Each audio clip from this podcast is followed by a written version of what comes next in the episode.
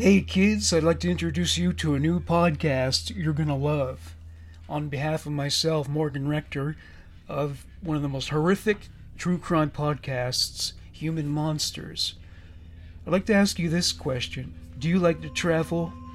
Do you like picturesque locations and getting away from it all? Fun fact there is a morgue on every cruise ship. After all, people die everywhere.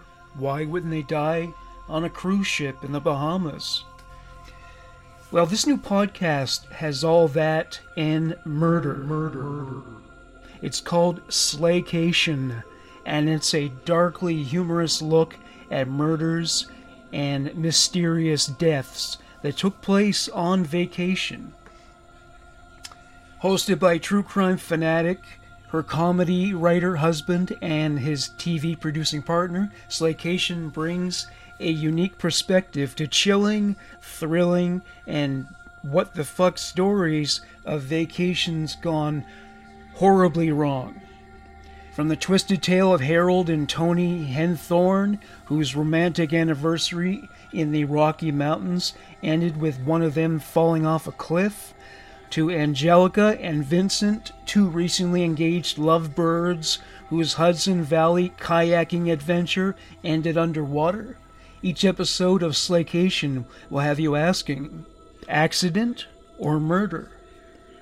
But it's not just the stories that'll intrigue you. It's the discussion between a longtime married couple and business partners who happen to be Emmy nominated TV producers each episode of Slaycation also includes humor, takeaway, and travel tips that will keep your next vacation from being your last. If you're ready to pack your body bags, Slaycation is available on all major podcast platforms. Search for Slaycation on Apple Podcasts, Spotify, or wherever else you get your podcasts.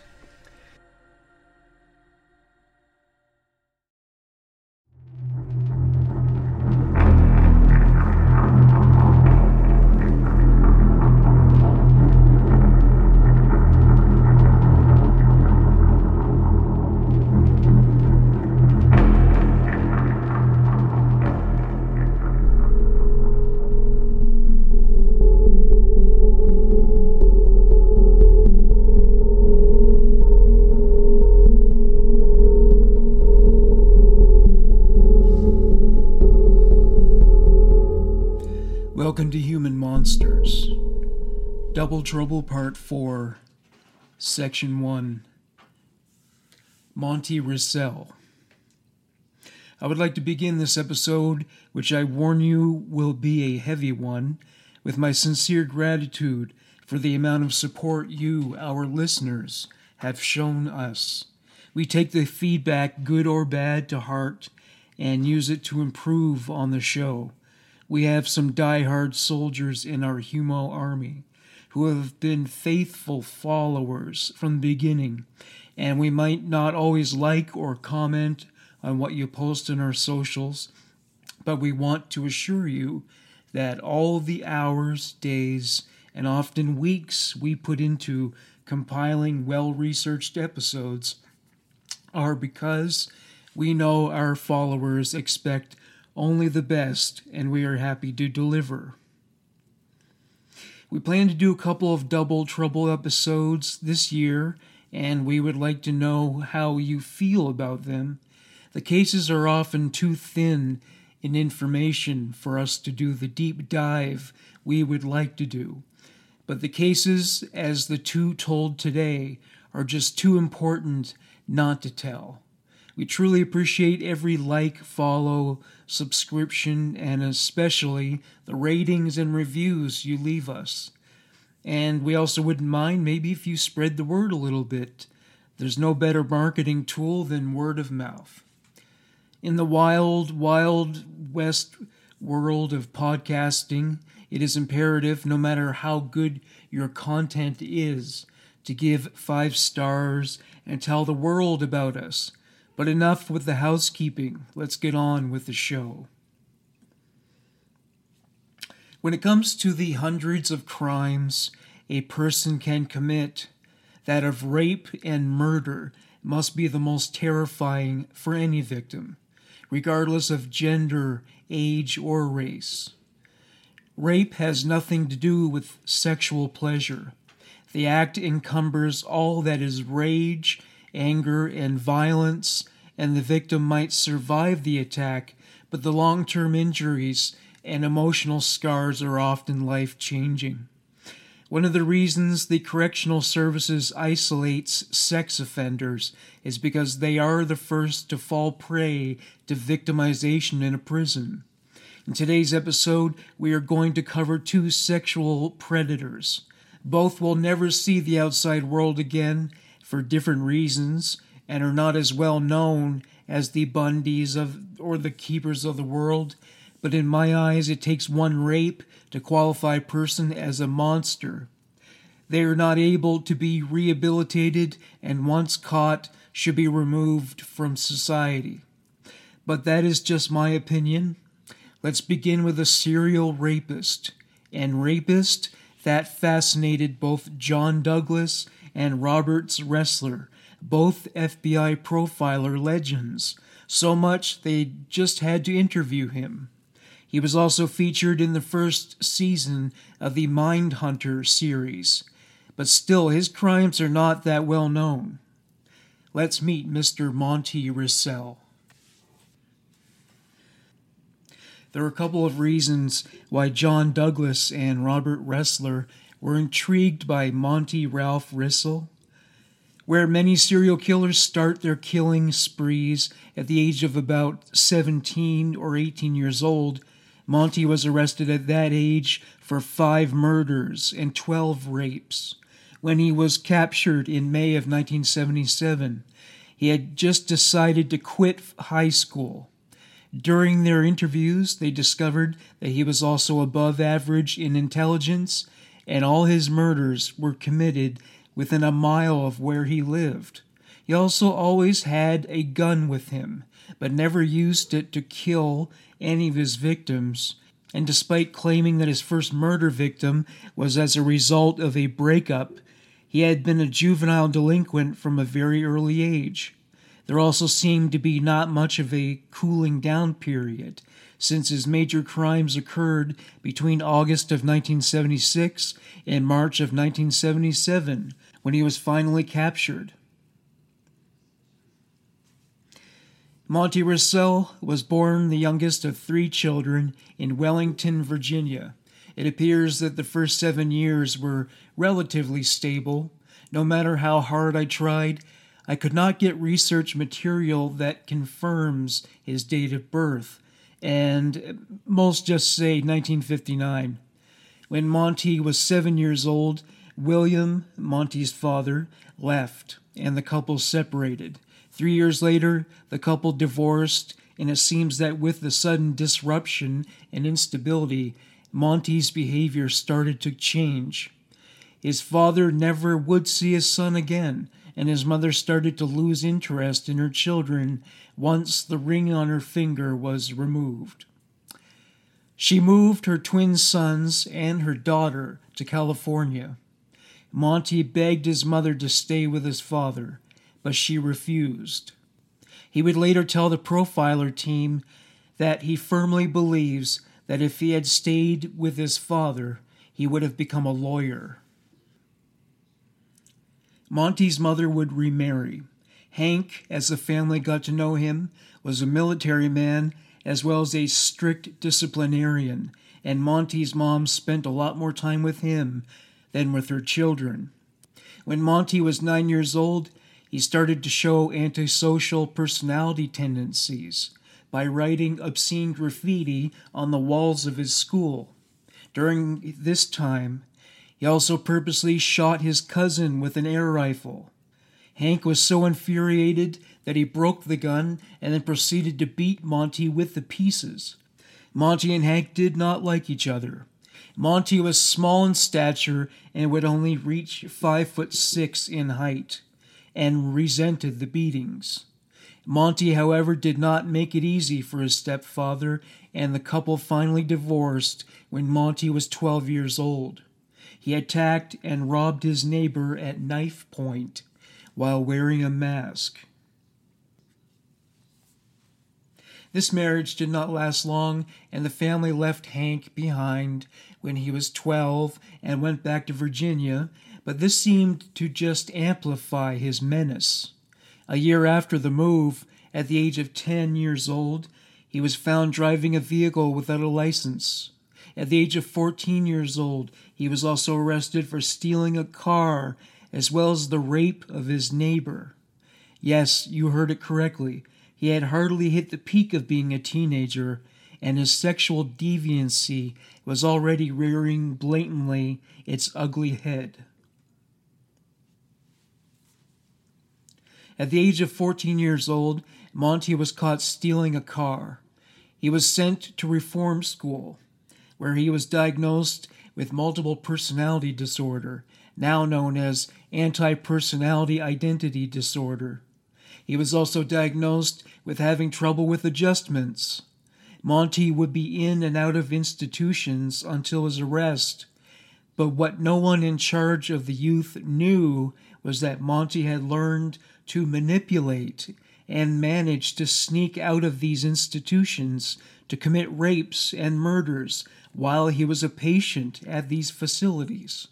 Sadly, Neither the names nor the numbers of many victims would ever be known, and all we can do is hope that those victims managed to pick up the pieces and live happy lives despite the assaults.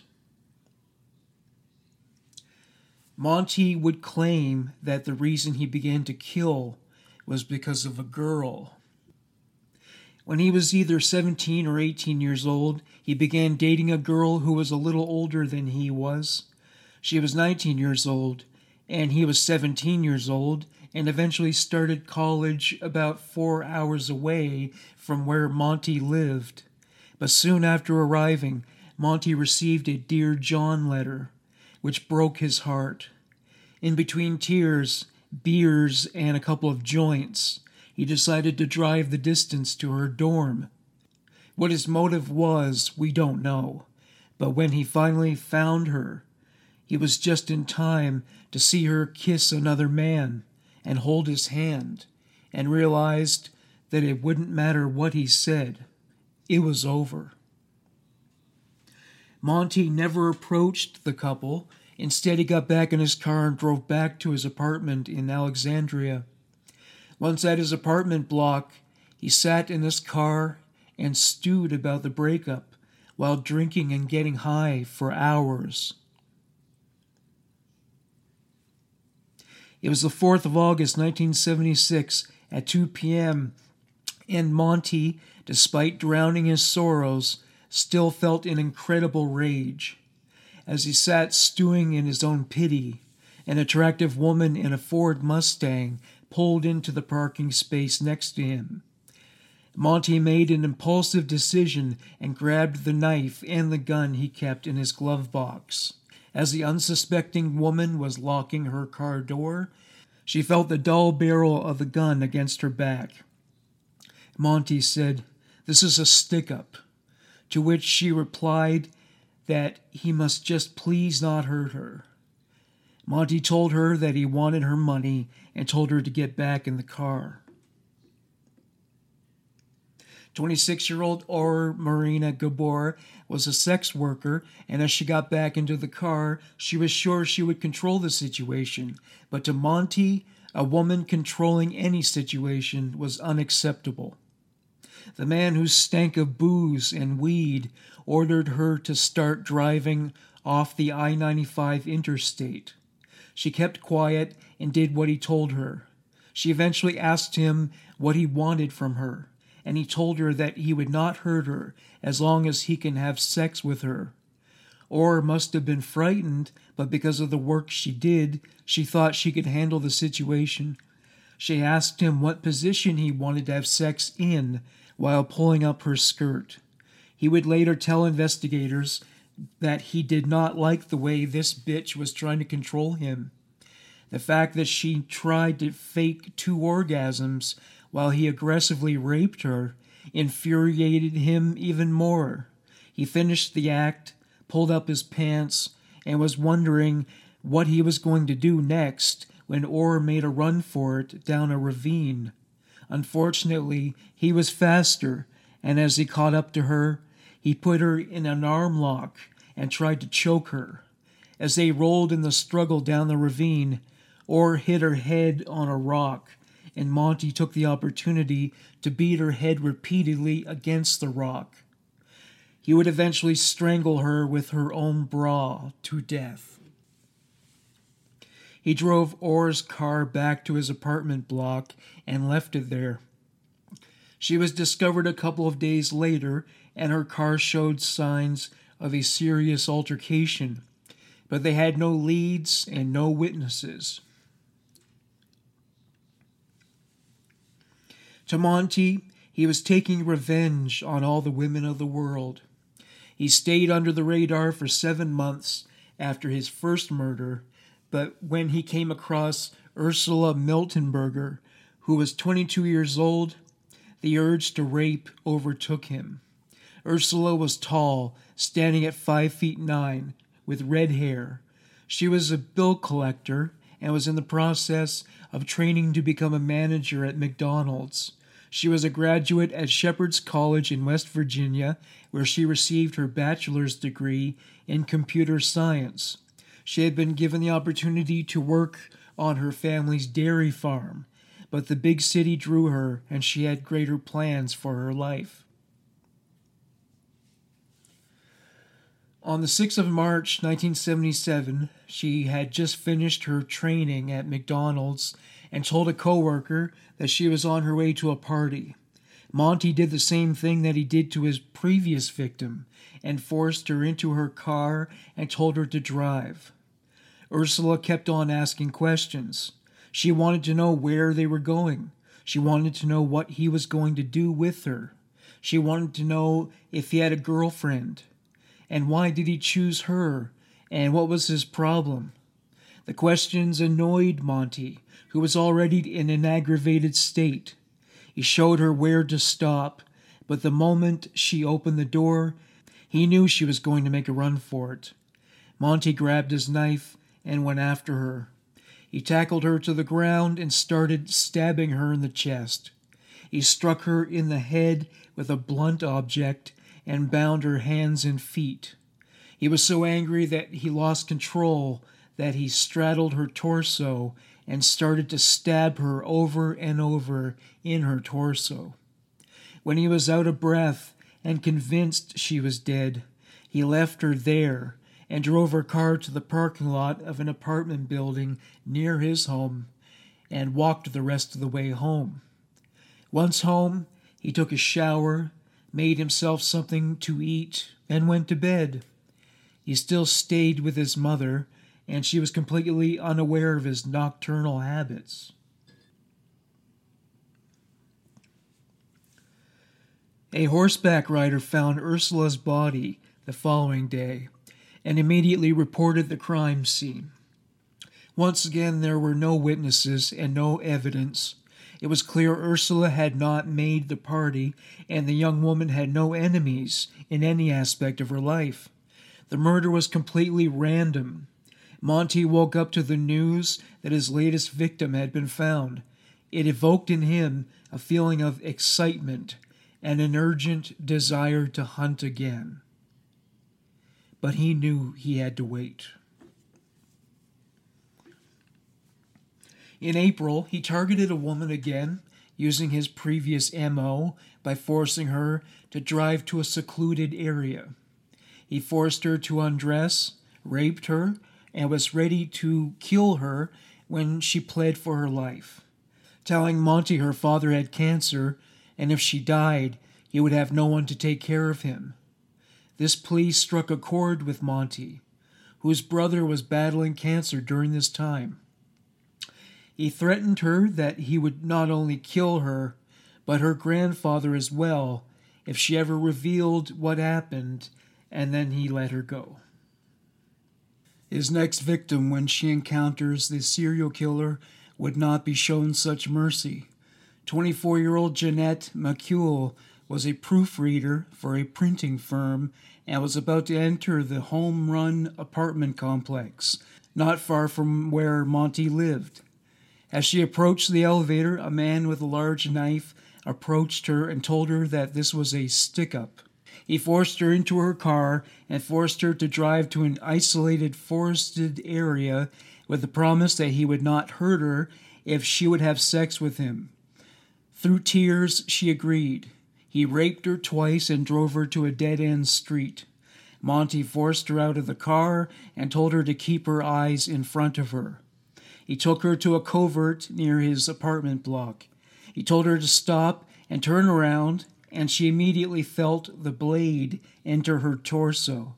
She screamed as she realized she had been stabbed, but Monty turned her around and started stabbing her in her back.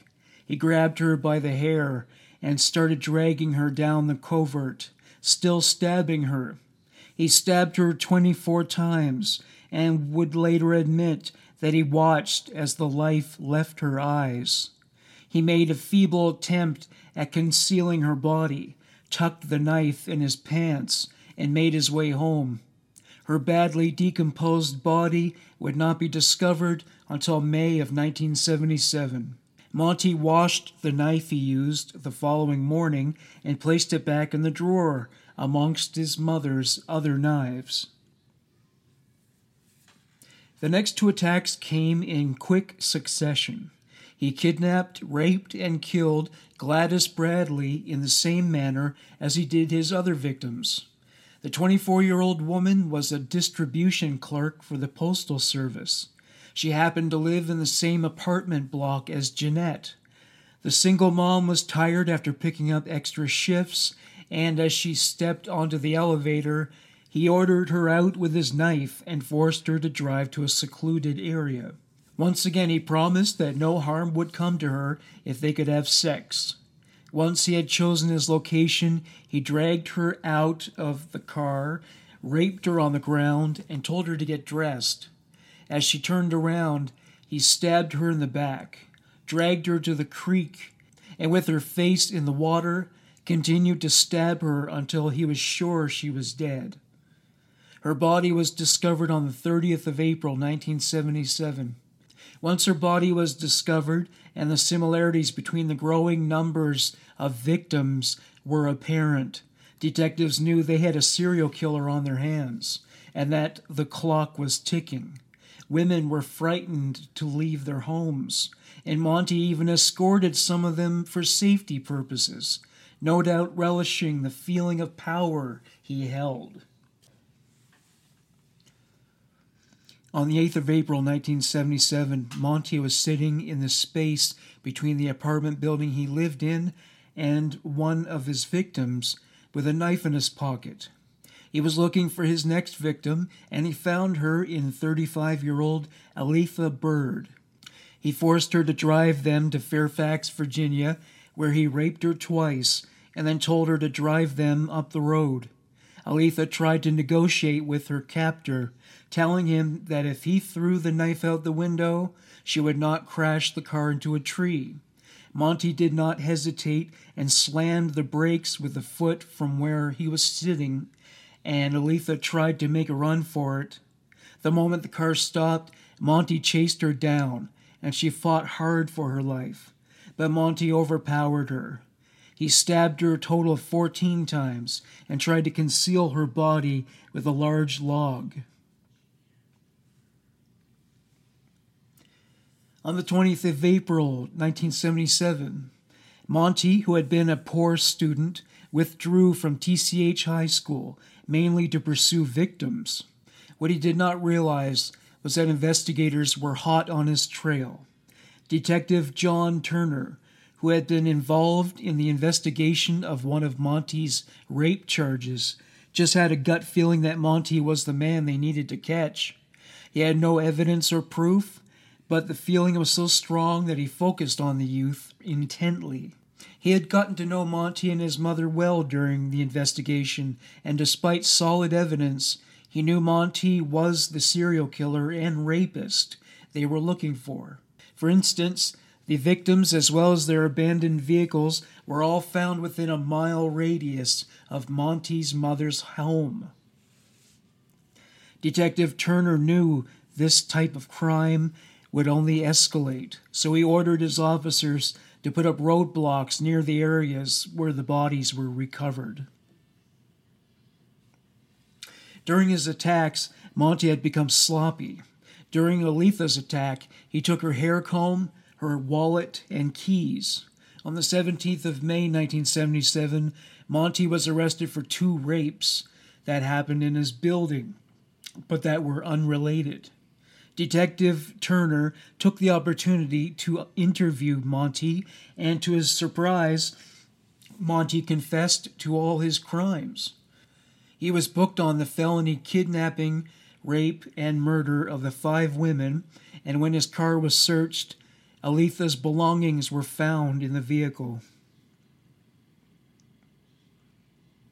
Monty was requested to draw a map of the different crime scenes and where he had left the bodies. He did so under the assumption that officers would advocate for him in prison. During the hearings, Monty appeared jovial, but as his trial date in September drew nearer, his demeanor became more subdued. He came to an agreement with the prosecutors that he would plead guilty to the murders and was given an opportunity to give a statement. Instead, his lawyer stood up and declared that his client felt sincere remorse for what he had done. According to the profilers who later interviewed him, Monty never had any real remorse. On the 11th of October, as his siblings, his friends from high school, and his mother sat listening to the proceedings in the Fairfax County courtroom, Monty was given four life sentences with opportunity for parole in 20 years. Since then, he had tried to write a tell all book about his life and crimes, claiming the money he made would go to the victims' families, but the book was never published. The nightmare was, however, not over for the families. Since 1985, Monty has come up for parole every year which means the family members have to relive the loss of their loved ones like a never ending nightmare. It's doubtful he will ever be granted parole. Part 2 Charlie Hatcher. Welcome to Human Monsters. Part 1 Charles Crazy Charlie Hatcher.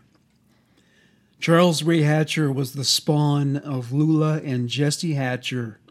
He was born on July 16, 1929, in Mound City, Missouri. He was the youngest of four boys, so practice did not make perfect. His father was an abusive alcoholic. Outside the home, Charles was bullied at school. The humiliation was more than he could take and he frequently lashed out at some of his classmates.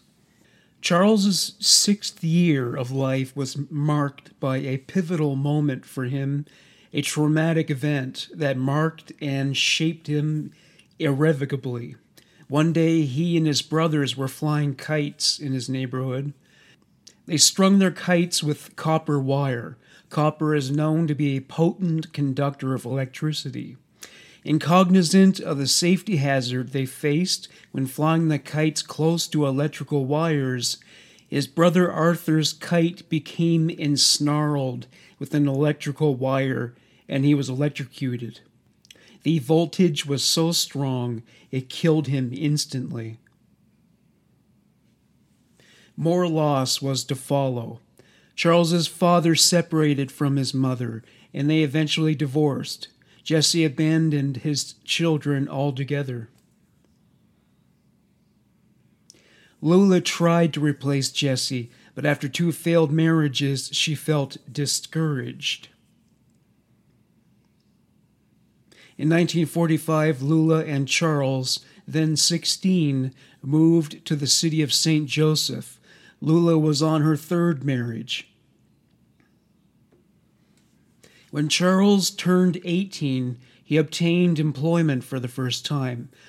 Following a recognizable pattern among serial killers, his employment history was checkered by frequent resignations and terminations, and a general feeling of dissatisfaction with the nature of the work and the conditions of his work environment. His first job was at a bowling alley. When that didn't pan out, he began driving truck in 1947. Many serial killers move around on a regular basis, from city to city, state to state. Driving truck gave someone like him an opportunity to get paid for their transiency. 1947 was the same year when Hatcher embarked on his career in crime. He started big. He stole a truck from his employer. He returned it. He was intoxicated upon arrival. He was fired and received criminal charges, though he received a suspended sentence. 1948. Hatcher's employment history demonstrated his tendency toward instability and his struggle with long term commitment. Serial killers are antisocial by nature and struggle to abide by society's expectations and rules. It would only follow that they would chafe against the rigid structure and professional code of a conventional workplace. He washed dishes at a hospital while people were being treated as victims of violence elsewhere in the building. A few days after landing this job, he was arrested for auto theft once again. Because of his record of having committed this type of offense before, he did time in the can with his pending release scheduled for 1949. A few months later, Charles was incarcerated on charges of forgery, a check he used in an attempt to buy gasoline at a filling station in Missouri. This got him three years at Conn College. 1952, Charles escaped from prison. He tried his hand at burglary during the short spate of freedom he enjoyed. He was no Andy Dufresne. He was arrested almost immediately and wound up serving another two years. Ultimately, he had more balls than brains. February 1955. Having been released from jail, Charlie Hatcher took it upon himself to steal yet another car. This time he was slapped with four years. He tried to escape again. He failed and received another two year sentence. March 1959. Hatcher was released from the sixth term. No longer satisfied with theft and forgery, he would now advance from stealing inanimate objects to misappropriating the living. Stephen Pelham a newspaper boy, was abducted by Charlie Hatcher at the age of 16. Hatcher brandished a large butcher knife as a means to threaten and intimidate the boy. Pelham's life was spared, and Hatcher was arrested while he fled the scene in a stolen truck. One thing Hatcher did to evade arrest was change his name. He went by many different aliases throughout his life as a criminal. Police would think they were investigating several different criminals, and meanwhile they were all pursuing the same offender. Charlie Hatcher was an amalgam. Nevertheless, he received a five year sentence for auto theft and for the abduction of Stephen Pelham. It didn't help that the state of Missouri enacted the Habitual Criminal Act, and Charlie Hatcher was very much a habitual criminal. He escaped a day after his first 24 hours of confinement. That is, he attempted to escape. On November 25, 1959, he was transferred to Missouri State Penitentiary. Charlie Hatcher had a new ambition as a criminal. He wanted notoriety. It was his aim to become one of the most wanted criminals in the northwest region of Missouri. He intended to emulate Jesse James. July 2nd, 1961. Prison staff found inmate Jerry Tharrington on the loading dock of the kitchen. He was unresponsive. He had been brutally raped and stabbed multiple times. Prison authorities were not 100% certain, but they felt strongly that Charlie Hatcher was responsible for this murder. It was presumed to be his first murder. Hatcher worked as part of the kitchen crew and was conspicuously absent when Tharrington's lifeless body was discovered. Since there was no solid evidence linking Hatcher to the crime, he was never charged. He was still the prime suspect, however, and he was placed in solitary confinement. During his time in solitary, Hatcher requested psychiatric treatment.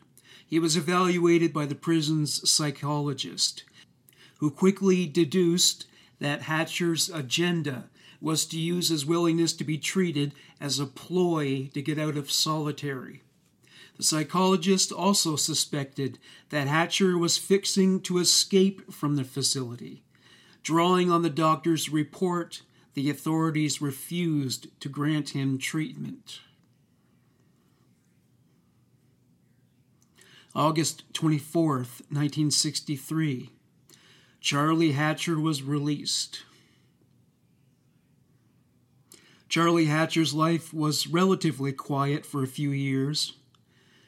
However, in August 1969, he confessed to abducting a 12 year old boy in Antioch, California. He persuaded the boy to accompany him to a creek nearby. Assured that there were no witnesses, Hatcher strangled the boy. There is a term used by law enforcement when they are searching for multiple offenders who are really the same criminal using several pseudonyms. The term is linkage blindness. Among the many names Charlie Hatcher used to avoid detention were Richard Martin Clark, Richard Lee Price, Albert Ayer, Richard Harris, Hobart Prater, Doris Mullins, Ronald Springer, Carl L. Kailbaugh, Charles Marvin Tidwell, Richard Lee Grady, Earl L. Kailbaugh, Dwayne Lee Wilfong, Albert Ralph Price, and Doris Mullins Travis. He also used six different social security numbers. He was certainly going to need them. Two days after killing a man named William Freeman on August 29th, he kidnapped a Latino boy in San Francisco. The boy was six years old and had been playing with a girl his age when the abduction took place. The girl reported the incident. According to the girl, the man offered ice cream to the boy to entice him to leave with him. This method of persuasion worked. Hatcher brought the boy to a location that was fairly deserted. He beat and sodomized the boy. Fortunately for the child, a man happened to come along while walking his dog and intervened on the boy's behalf. Police were soon contacted and, given the intel they received in terms of the descriptions given by the victim and the witness, Hatcher was soon taken into custody.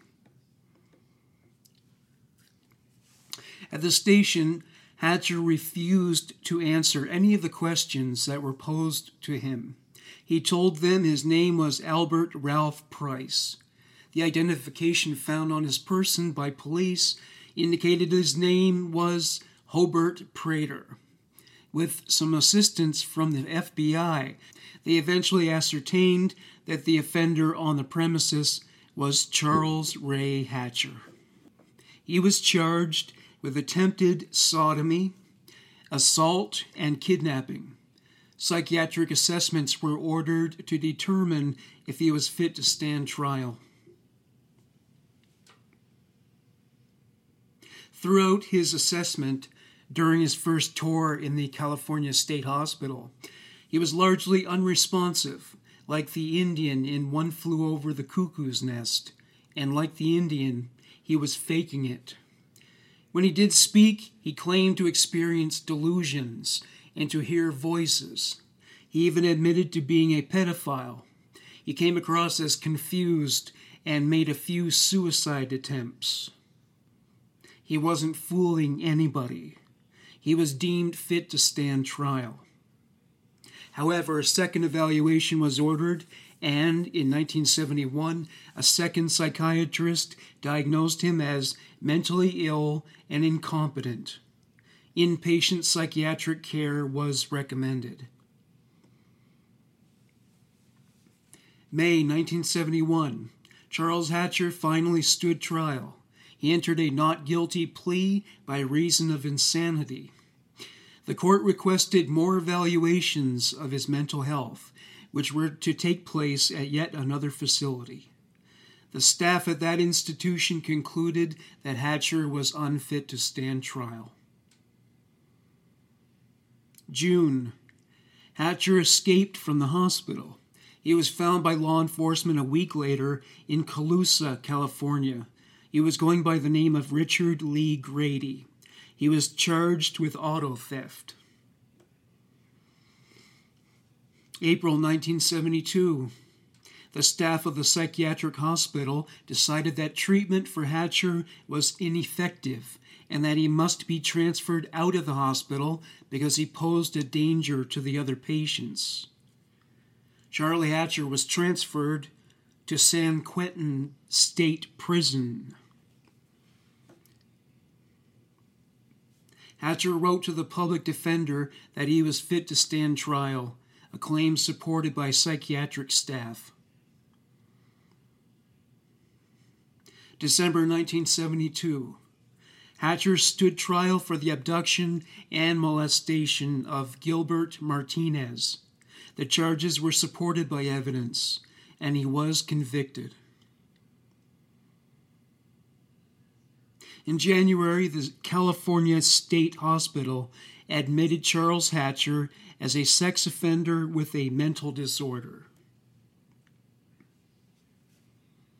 March 1973. Hatcher was caught in a cooler in the courtyard of the hospital. He had two sheets stuffed in his pants. He admitted to doctors that he intended to escape. They became convinced that he posed a threat to the public. They sent him for sentencing to the court. He was sentenced to one year in prison and served in a medium security facility in Vacaville, California. One psychiatrist diagnosed him as an institutionalized, manipulative sociopath.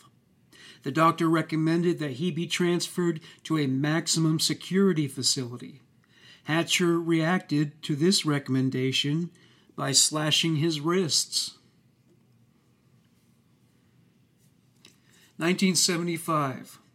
Charlie Hatcher was up for parole. Members of the staff put in a good word for him, pointing out that he was a reliable worker who had not been running afoul of prison policy he did not make parole. The following year, Hatcher was up for parole once again, and authorities noted that he had shown more signs of improvement in his behavior. He had been incarcerated for two years and seven months by this point. Due to a new bill that allowed inmates to be released early due to time already served prior to the date of their conviction, Hatcher was released in January 1977. As per the conditions of his parole, he had to report to a halfway house every night and take medication to curb the complications of his mental illness. Hatcher escaped these conditions, rendering himself a parolee at large. May 1978.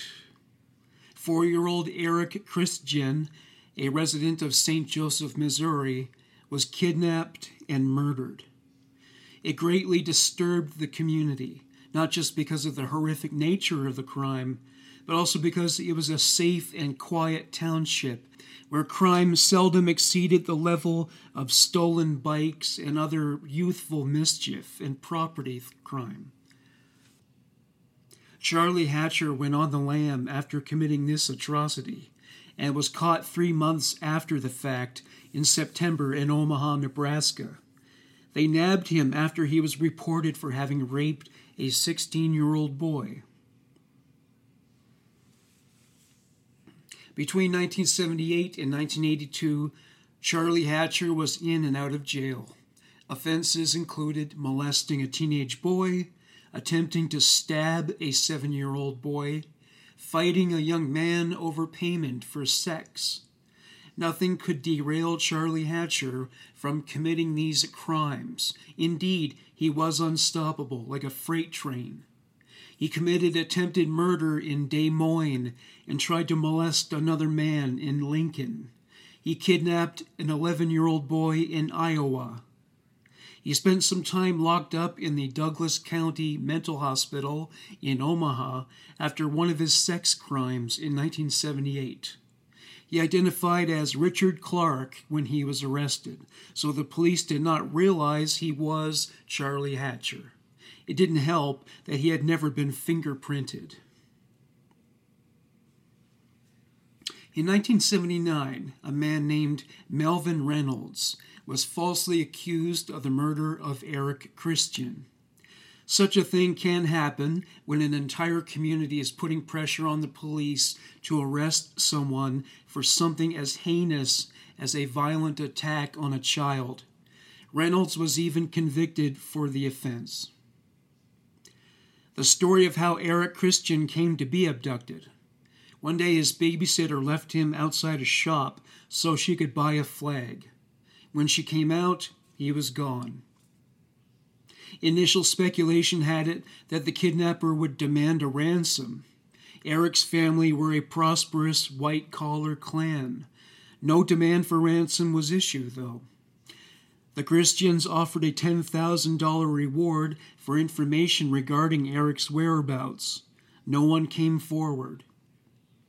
They were soon to learn that the kidnapper could not be bought, for a search party found Eric's remains in a thicket of weeds next to a riverbank. The boy had been viciously sodomized, raped with blood stains around his rectum. The cause of death was asphyxiation. As previously noted, St. Joseph is a small and tranquil community where very little of note happens, let alone the rape and murder of a small child. Not one of their citizens was unaffected by the tragedy. Eric's funeral was among the most well attended in the town's history. Marvin Lee Reynolds was arrested because he happened to be close to the store at the time of the abduction.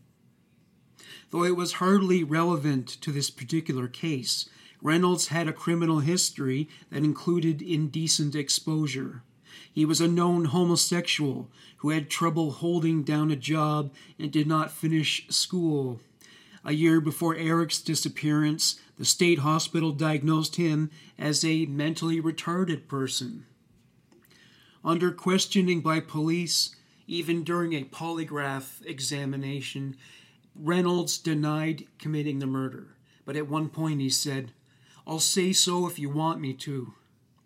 He was not arrested at that point, but he was questioned numerous times over the next two months. He wound up volunteering details that would incriminate him. He later said the questioning process was so stressful and relentless that he would have said anything to get the investigators off his back. He confessed to the murder after nine months of hours long interrogation sessions. His confession was inputted in triplicate on paper, verbally, and on audio tape. He even went with police to the spot where Eric's body was found.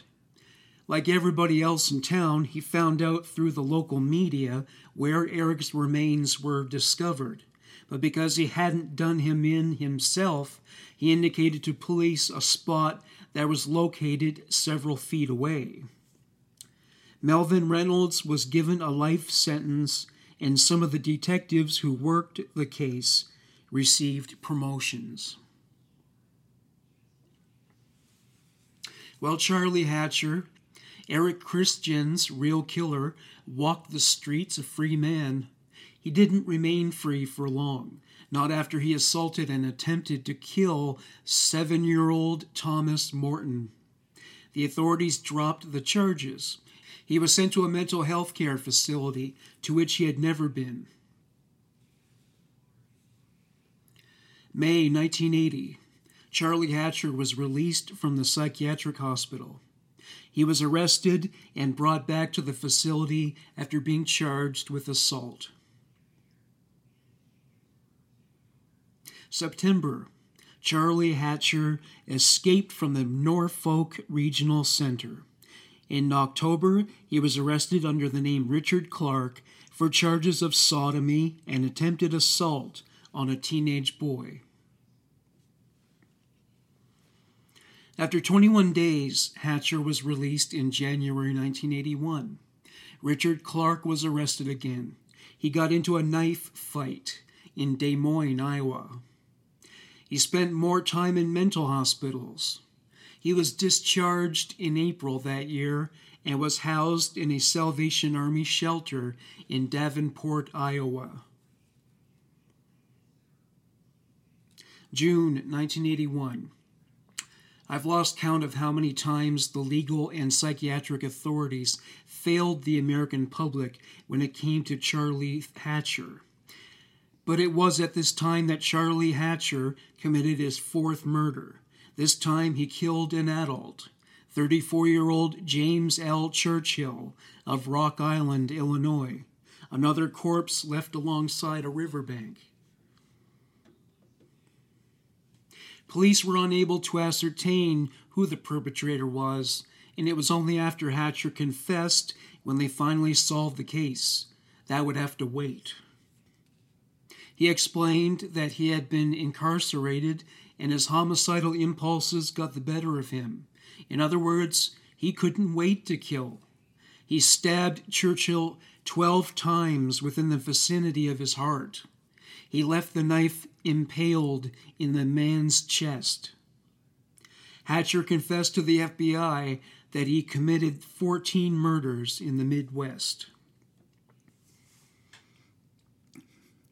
July 1981. Hatcher was arrested for the attempted kidnapping of an 11 year old boy in a grocery store. It was his birthday, and the boy was his idea of a present. The charges were dropped, and he was sent to a psych ward in Mount Pleasant, Iowa. Due to linkage blindness, Hatcher was released. Having adopted the identity of Richard Clark, Hatcher added another layer of subterfuge by posing as a department store security guard. He forced a boy to the back of the store. The boy struggled, and because they were outdoors, a police officer driving by happened to witness the scuffle, and he separated the two and detained Hatcher. Hatcher had pre cut lengths of rope with him, and a fake security identification badge bearing the name of Richard Clark. Because police didn't know he was Charles Hatcher, he was released, due in part to his never having been fingerprinted. The authorities unleashed a monster. He murdered two more children a four year old boy and an 11 year old girl the St. Joseph Police Department finally took Hatcher's prints. He was identified as the perpetrator of several killings.